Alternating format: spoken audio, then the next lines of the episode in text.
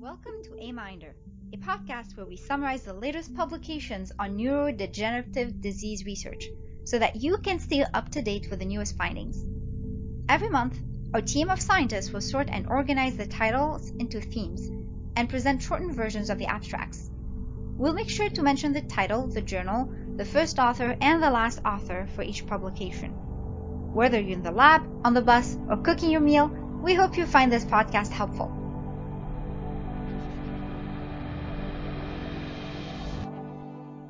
Hi and welcome to part two of the Genetic Landscape section. My name is Marcia and I will be your host for this episode. In this episode, we will cover papers that fall into the overarching themes of sex differences, transcriptomics, and a few other miscellaneous papers. Let's first begin with the papers related to sex difference studies. The first paper here is titled A Twin Study of Sex Differences in Genetic Risk for All Dementia, Alzheimer's Disease, and Non-A D Dementia. The first author is Beam and the last author is Gatz, and this paper was published in the Journal of Alzheimer's Disease. This study examined sex differences in genetic and environmental influences on disease risk at the onset for three groups: all dementia, A D only, and non-A D dementia. For their analysis, the researchers recruited twin pairs drawn from the Swedish Twin Registry. They conducted A P O E analysis for one thousand nine hundred twenty-three individual twins with measured epsilon four alleles. Their results showed that within twin pair correlations for the A D only and the all dementia groups were higher for women than for men. They also found that sex differences did not statistically differ for genetic or environmental etiology of A D only, all dementia, and non-A D dementia. They observed similar results when they analyzed specific genetic effects. They also conducted co-twin control analysis on twin pairs differing in dementia status. They found that female twins without dementia had a higher chance of developing dementia in the two to five years following the first twin's diagnosis than their male counterparts. Up next is a paper published in the journal Cell Reports titled Sex Differences in Gene Expression and Regulatory Networks Across twenty-nine Human Tissues. The first author is Lopez Ramos and the last author is Demio. The authors of this study aim to understand the molecular basis of sex differences in diseases. They constructed sample-specific gene regulatory networks in human healthy tissue and used whole genome expression profiles from the Genotype Tissue Expression Project. They found that most transcription factors, even though not differentially expressed between sexes, had sex-biased regulatory targeting patterns. In each tissue, they found that genes that were differentially targeted by transcription factors between the sexes were enriched for tissue-related functions and diseases. For example, in the brain, genes associated with Parkinson's disease and Alzheimer's disease were targeted by different sets of transcription factors in males and in females. Their study results showed that specific transcription factors play an important role in sex-specific regulatory processes in both health and in disease. In this next paper, the authors examined both A P O E and sex differences. It is titled Mouse Brain Transcriptome Responses to Inhaled Nanoparticulate Matter Differed by Sex and A P O E in N R F two and N F kappa B Interactions. The paper was published in the journal eLife with first author Haghani and last author Finch. The researchers of this study examined the neurotoxicity of air pollution for sex and A P O E alleles. For this, they used mice that were chronically exposed to N P M, a nanosized subfraction of urban pollution. They observed that the cerebral cortex had twofold more genes responding to N P M in females than in male mice. They also saw that transcriptomic responses to N P M had sex-A P O E interactions in A D-relevant pathways. Only A P O E three mice responded to N P M in amyloid beta deposition and clearance-related genes. They also observed other axonal guidance-related genes, inflammation-associated genes like N F kappa B, and antioxidant signaling genes such as N R F two. Furthermore, they found that genes downstream of N F kappa B and N R F two responded in opposite directions to N P M. They also conducted microglia N R F two knockdown experiments, which showed increased N F kappa B responses to N P M. This indicates the critical role of N R F two in air pollution neurotoxicity. The title of the next paper is reproductive period and dementia, a forty-four-year longitudinal population study of Swedish women. The paper was published in the journal Alzheimer's and Dementia with first author Najjar and last author Skoog. The main aim of this paper is to understand why women have higher incidence rates of dementia than men after age eighty-five. To study this, the researchers in this group conducted longitudinal studies examining the effect of endogenous estrogens on dementia risk. The study cohort included women with natural menopause who were followed from the year nineteen sixty-eight to two thousand twelve. The authors obtained information on endogenous estrogens, such as at the age of menarche and menopause, number of pregnancies, and months of breastfeeding. Based on the results, they found that longer reproductive period was associated with increased risk of dementia and Alzheimer's disease. They found their findings to be specifically significant for those women with dementia and Alzheimer's disease onset after the age eighty-five. The next paper in this category is titled Sex Differences in Alzheimer's Disease Related Tau Biomarkers and a Mediating Effect of Testosterone. This paper was published in the journal Biology of Sex Differences. The first and last authors are Sundarman and Banks, respectively. In this study, the authors investigated whether testosterone levels might influence sex differences and the modifying role of A P O E four status. Their analysis included cognitively normal, mildly cognitively impaired, and A D individuals. They examined the individual and interactive effects of plasma testosterone levels and A P O E four on cerebrospinal fluid phosphorylated tau one eighty-one or P-tau levels. They also examined the sex difference in P-tau levels before and after adjusting for testosterone. They found that lower testosterone levels related to higher P-tau levels among A P O E four carriers irrespective of sex. In line with that, they observed that women typically characterized with lower testosterone levels had higher P-tau levels than men among A P O E four carriers. This difference was eliminated upon adjustment for testosterone. Based on these results, they concluded that testosterone is protective against P-tau, especially among A P O E four carriers. Up next in this category is a paper titled Sex-Dependent Autosomal Effects on Clinical Progression of Alzheimer's Disease. This paper was published in the Brain Journal with first author Fan and last author Dale. In this study, the investigators use a sex crossover analysis to study sex-dependent autosomal genetic effects on Alzheimer's disease, which apparently were not demonstrated before. Here, they were able to follow disease progress through a hazard function and studied how this score was affected by sex-dependent autosomal genetic effects. They find a strong association between sex-matched, polygenic hazard scores and multiple A D-related pathologies such as amyloid beta deposition, tangle formation, and disease progression. These differences did not depend on A P O E. The authors conclude that it is important to take into account the disease progression processes when studying sex differences in the genetic landscape. The next paper in this category is titled Sex-Driven Modifiers of Alzheimer's Disease, a Multimodality Brain Imaging Study, written by first author Rahman and last author Mosconi, published in the journal Neurology. The aim of this paper was to investigate sex differences in late-onset A D risks using multimodality brain biomarkers. The authors looked at cognitively normal individuals and tested for amyloid beta via eleven C Pittsburgh compound B, or P I B, P E T, and neurodegeneration via eighteen F fluorodeoxyglucose, or F D G P E T, and structural M R I. They assessed them for their clinical, medical, hormonal, and lifestyle A D risk factors as well.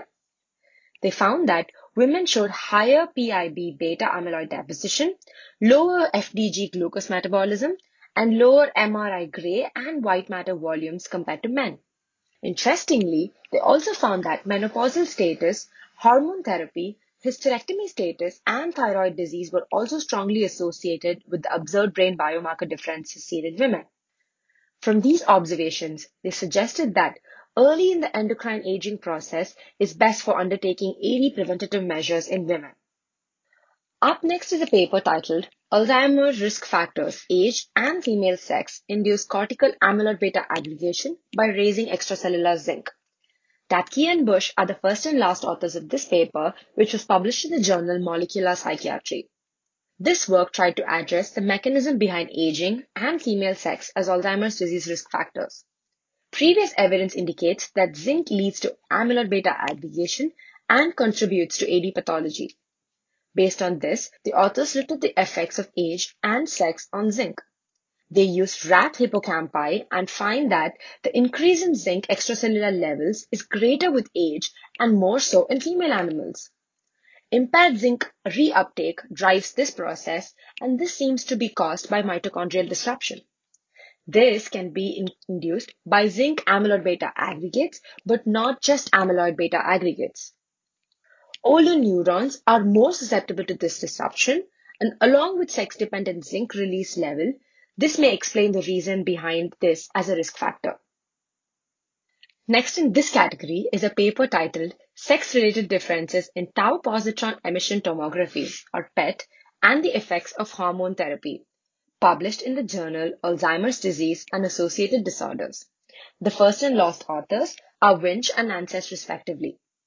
In this study, the authors had three main objectives. The first was to compare cortical amyloid and regional tau P E T deposition between cognitively normal males and females. They found that there was no difference in amyloid burden by sex and that females had significantly higher tau P E T levels than males in the rostral middle, frontal and superior and middle temporal regions of the brain. Their second objective was to compare the A D pathology between females who have and have not used hormone therapy. Based on their results, they found that hormone therapy accounted for a small reduction in tau P E T and that males still had significantly lower tau than P E T. Finally, they wanted to compare the effects of amyloid and tau pathology on cognition and test for both sex and hormone therapy effects. They observed that amyloid P E T and tau P E T burden were negatively associated with cognitive performance. They also found that increasing amyloid P E T did not have a negative effect on cognitive performance for women with a history of hormone therapy. For the final paper in this category, we're switching gears to the olfactory system, which is affected both in Alzheimer's disease and in Parkinson's disease. O'Leary, Brown et al. Wrote this paper that we'll be exploring, which was published in Behavioral Brain Research. Their title is Intact Olfactory Memory in the five x F A D mouse model of Alzheimer's disease from three to fifteen months of age. Here, researchers used the five x F A D mouse as a model of Alzheimer's disease, which has been extensively studied for neuropathology and dysfunction, but not in olfactory memory. They also wanted to explore how sex differences may differentially affect learning and memory. They used a conditioned odor preference task to test mice aged three to fifteen months and found that at this time point, there was no discernible difference in olfactory memory, nor sex differences. They went on to test very long-term or remote memory by training mice at three months and testing olfactory memory at six months. This was not different either. They did observe in postmortem brains that there was a significant deposition of amyloid beta in the olfactory bulb, hippocampus, piriform cortex, and amygdala. These authors publish non-results, which is also important, I feel. Up next are papers related to transcriptomics.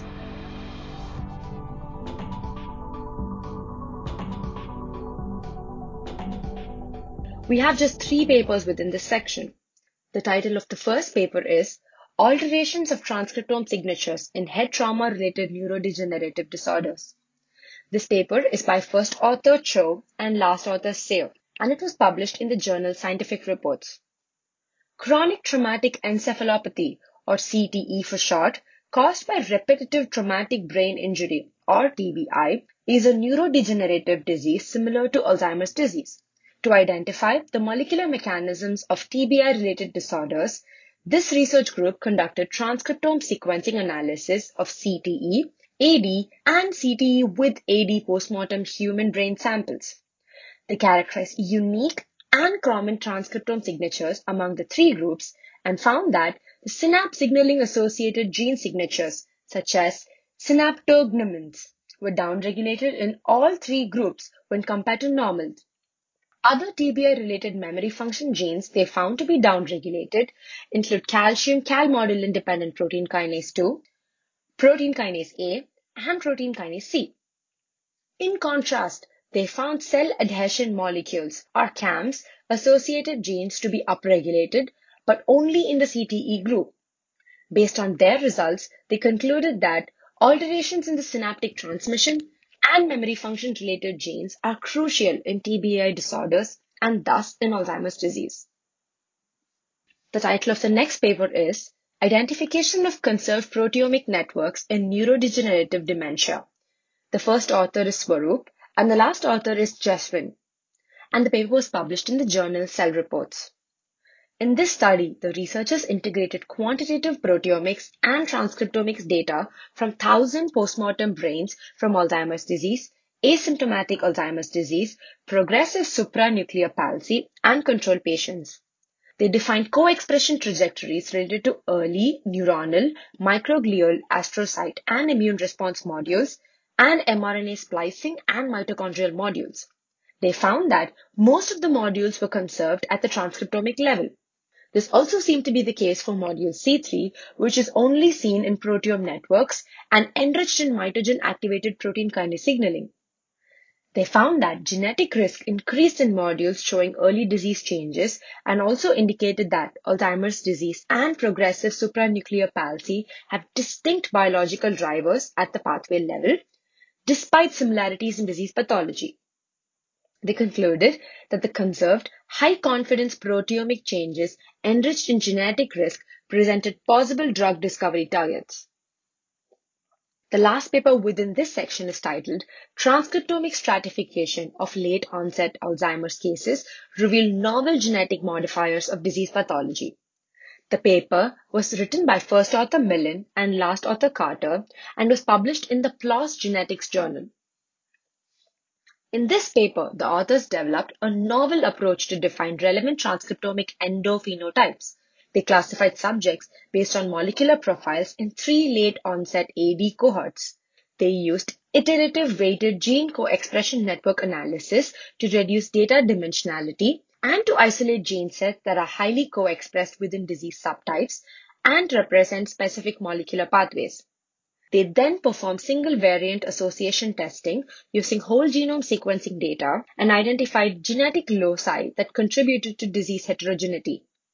Among their findings, a significant variant in the T M E M one oh six B confers protection from the inflammatory late-onset A D subtype. They concluded that this approach could be used to classify late-onset A D into distinct subtypes based on affected disease pathways. Next, we have a lineup of papers that did not make into any of the previously mentioned categories. The first paper here describes S O R L one as an A D risk gene.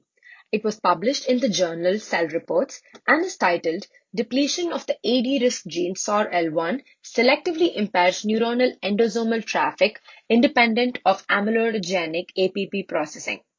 The first and last authors of the paper are Knapp and Young respectively. The authors evaluated how the loss of S O R L one gene contributes to Alzheimer's disease pathogenesis. Here, they focus on endosome dysfunction especially. S O R L one or S O R L A is an A D risk gene and is also a sorting receptor involved in retromer-related endosomal traffic. Using CRISPR Cas nine, they deleted S O R L one in H I P S Cs and found that the S O R L one deficient neurons showed early endosome enlargement, but S O R L one deficient microglia showed no effect on endosome size. These results suggested a selective effect on neuronal endosomal trafficking. They validated this by showing that amyloid precursor protein changes localization in early endosomes, which are a site of A P P cleavage by enzyme beta secretase. They found that enzyme beta secretase inhibition did not rescue endosome enlargement in S O R L one deficient neurons, implying that this characteristic was independent of A P P processing. They finally emphasized on how different pathways regulating A P P cleavage and endosomal trafficking contribute to observed A D pathologies. This next paper also discusses general genetic risk for A D. It was published in the Journal of Alzheimer's Disease and is titled genetic risk for Alzheimer's disease moderates the association between medial temporal lobe volume and episodic memory performance among old adults. The first author of this paper is Prieto, and the last author is Hayes. In this study, the authors examined the role of genetic risk and structural brain volume on episodic memory. The subjects ranged from cognitively normal to those diagnosed with A D and were asked to complete a three T M R I scan, basal cognitive assessment, and biospecimen collection. The investigators performed hierarchical linear regression analysis to examine the main and interaction effects of medial temporal lobe or M T L volume and polyhazardic score or P H S. They found that individuals with high P H S and low hippocampal and entorhinal volume had lower memory composite scores. Based on their results, they showed that genetic risk moderated the relationship between M T L volume and memory. They found that lower volume was related to poorer memory among people with higher genetic risk for A D. They also found that in older adults, the interaction between A D genetic risk and M T L volume increases chances of memory impairment. The authors thus concluded that genetic risk and brain volume are possibly important factors in determining cognitive function. Along these lines, the next paper discusses comorbidity P T S D and its association to A D. The title of this paper is Shared Genetic Etiology Underlying Late-Onset Alzheimer's Disease and Post-Traumatic Stress Syndrome. It was published in the journal Alzheimer's and Dementia by first author Lutz and last author Chiba Filek. Among other neuropsychiatric comorbidities, post-traumatic stress disorder or P T S D seems to be a risk factor for late-onset A D. It is possible that this goes back to a genetic link, and this is what the authors of this study are trying to uncover.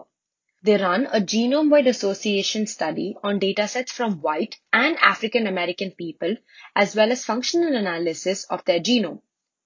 Their findings confirm the associations between P T S D and late-onset A D. Across these associations, they find commonalities around the membrane-spanning four A gene region, which seems to follow the same expression pattern in late-onset A D patients as well. This highlights a potential common pathway for late-onset A D and P T S D. Switching things up a little bit, we next have a paper on mouse models.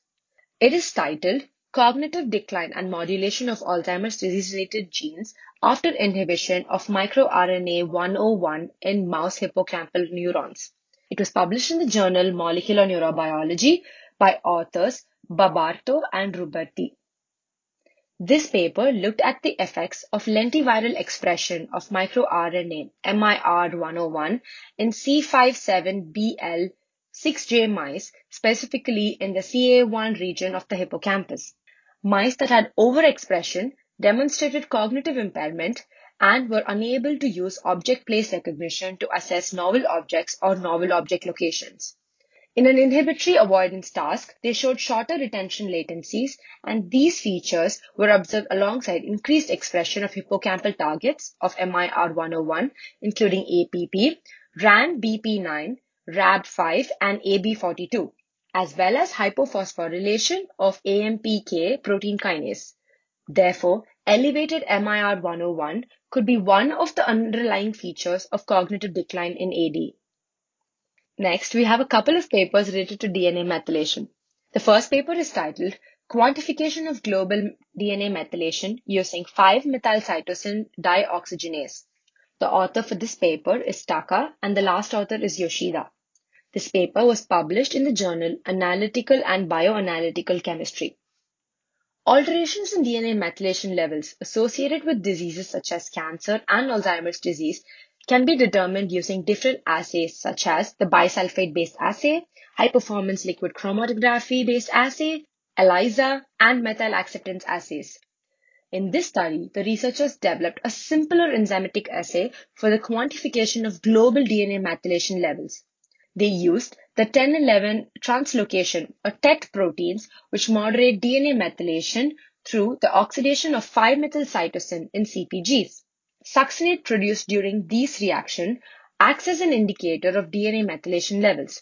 In their experiments, they purified T E T two catalytic domain using an E coli expression system, Then they reacted it with human genomic D N A.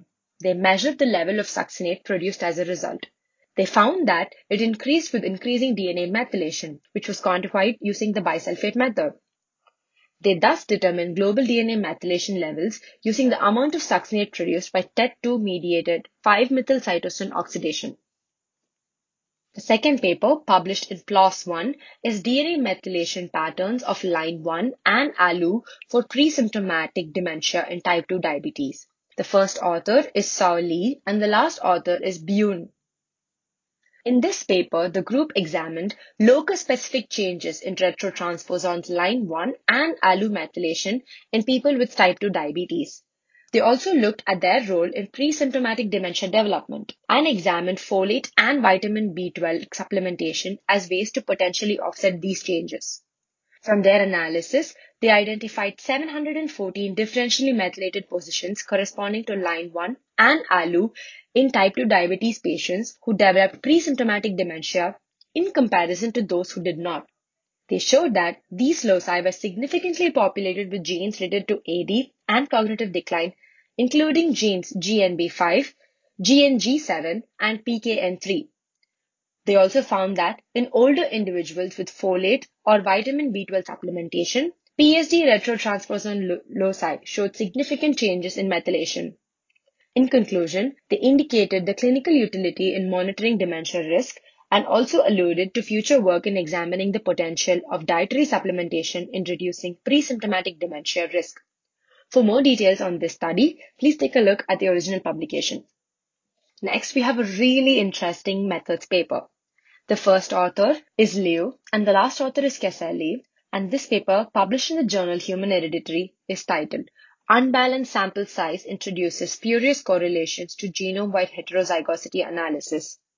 In this paper, the authors con- conducted a meta-analysis of five whole exome studies to examine the relationship between excess of heterozygosity or H scores and Alzheimer's disease.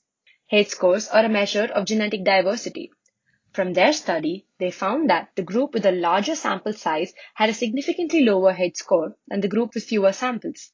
This showed that mean H scores are in fact associated with sample size and not with disease status.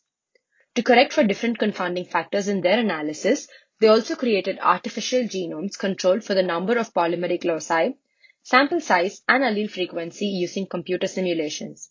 They found that genomes with a large number of rare variants have higher H scores. They showed that these biases together could indicate false relationships between genetic diversity and disease traits. According to the authors, future studies sh- should balance sample sizes when investigating genetic diversities and disease traits to improve reproducibility. The next paper is a molecular study titled Selective Neuronal Vulnerability in Alzheimer's Disease, a Network-Based Analysis. This was published in the journal Neuron. The first author is Rosary and the last author is Greengard. In this paper, the researchers presented a framework integrating molecular profiles. These profiles are neuron type specific across the lifetime of healthy mouse. They generated them using backtrack with postmortem human functional genomics and quantitative genetics data. Based on their results, they showed that in A D, it is critical that human mouse cellular taxonomy is conserved at the molecular level. They identified genes and pathways associated with A D pathology and also highlighted a specific functional gene module associated with selective vulnerability, axon remodeling, and amyloid beta aggregation and aging. The next paper on multi-omic data analysis is one of my favorites. It is titled Identification of Functionally Connected Multi-Omic Biomarkers for Alzheimer's Disease Using Modularity-Constrained Lasso. It was written by first author Z and last author Yan and was published in PLOS one. In this paper, the authors proposed a model to integrate genotype, gene expression, and protein expression data. They also used this model to discover functionally connected multi-omics biomarkers in Alzheimer's disease. They describe how they generated it by introducing a new penalty term to a pre-existing network. This seems to maximize the global modularity of the subnetwork and allowed for selecting of multi-omic biomarkers with dense functional connectivity instead of individual markers. They applied this model to real data in the ROSMAP cohort and identified two hundred seventy-six multi-omic markers that can reliably be used for prediction. From this, they concluded that deterioration of cognitive performance in A D patients could be due to genetic variations and its downstream effects on the transcriptome and proteome. The next paper is an exploratory analysis of mtDNA haplogroups in two Alzheimer's longitudinal cohorts. The first author of this paper is Swerdlow, and the last author is Michaelis, as part of the Alzheimer's Disease Neuroimaging Initiative. It was published in the journal Alzheimer's and Dementia. The authors hypothesized that the inherited mitochondrial D N A, or mtDNA variants, may influence Alzheimer's disease risk. To test this, they sequenced mtDNA from both A D and cognitively normal, or C N, subjects belonging to two groups. These subjects were then assigned haplogroups. Without correcting for multiple comparisons, they found that haplogroup J appeared with a higher frequency in A D compared to C N in both the study groups. They also found that frequency of haplogroup K appeared in a lower frequency in A D than in C N. Interestingly, they found that these associations remained significant even after adjusting for apolipoprotein E, age, and sex. From their exploratory analysis, they thus concluded that inherited mtDNA variants influence A D risk. The title of the last paper for this episode is Genetics of Gene Expression in the Aging Human Brain Reveal T D P forty-three Proteinopathy Pathophysiology. The first author is Yang, and the last author is D. Jagger, and the paper was published in the journal Neuron. Here, the author screened for variants involved in gene co-expression modules. If this is something you're working on, you may want to know that they focus on two loci, one of which is T M E M one oh six B locus, which seems to play a role in the aggregation of tar D N A binding protein forty-three, or T D P forty-three, in disease. One of the downstream effects of this phenomenon would be seen at the level of lysosomal and synaptic genes. The authors observed that T M E M one oh six B shows similar effects to A P O E amyloid beta on myelination and the expression of lysosomal genes, and therefore T D P forty-three aggregation. These results help us understand the mechanism underlying the processes leading to T D P forty-three accumulation in aging and shed some light on T M E M one oh six B as a risk factor. This brings us to the end of this episode and the papers on the theme genetic landscape. Hope you enjoyed it. Thank you for listening. Bye-bye. That's it for this episode. A huge thank you to the team that is working on sorting, summarizing, and scripting these abstracts, as well as the operations behind A Minder. The music is from Journey of a Neurotransmitter by Anusha Kamesh, musician and fellow scientist, and a member of the A Minder team. You can find the original piece and her other music on SoundCloud under Anusha Kamesh or on her YouTube channel, A K Music. Interested in joining the team? Give us a shout! We can always use help with content development, podcast editing, advertising, and you can be part of a new and exciting venture. Reach us by email at a minder podcast at gmail dot com or follow us on Twitter. Oh, we're also on Facebook now. Don't forget to subscribe to our mailing list if you want access to the bibliography for each of our episodes. The references come with timestamps. Hmm, timestamps. So you can more easily locate the paper that caught your interest. Check our notes below for details on how to sign up. And very close to this, you'll also find a link to our feedback survey. Because, yeah, your feedback matters to us, so please, pretty please, let us know how we can make this podcast a better tool for you. And last but not least, thank you for tuning in with us.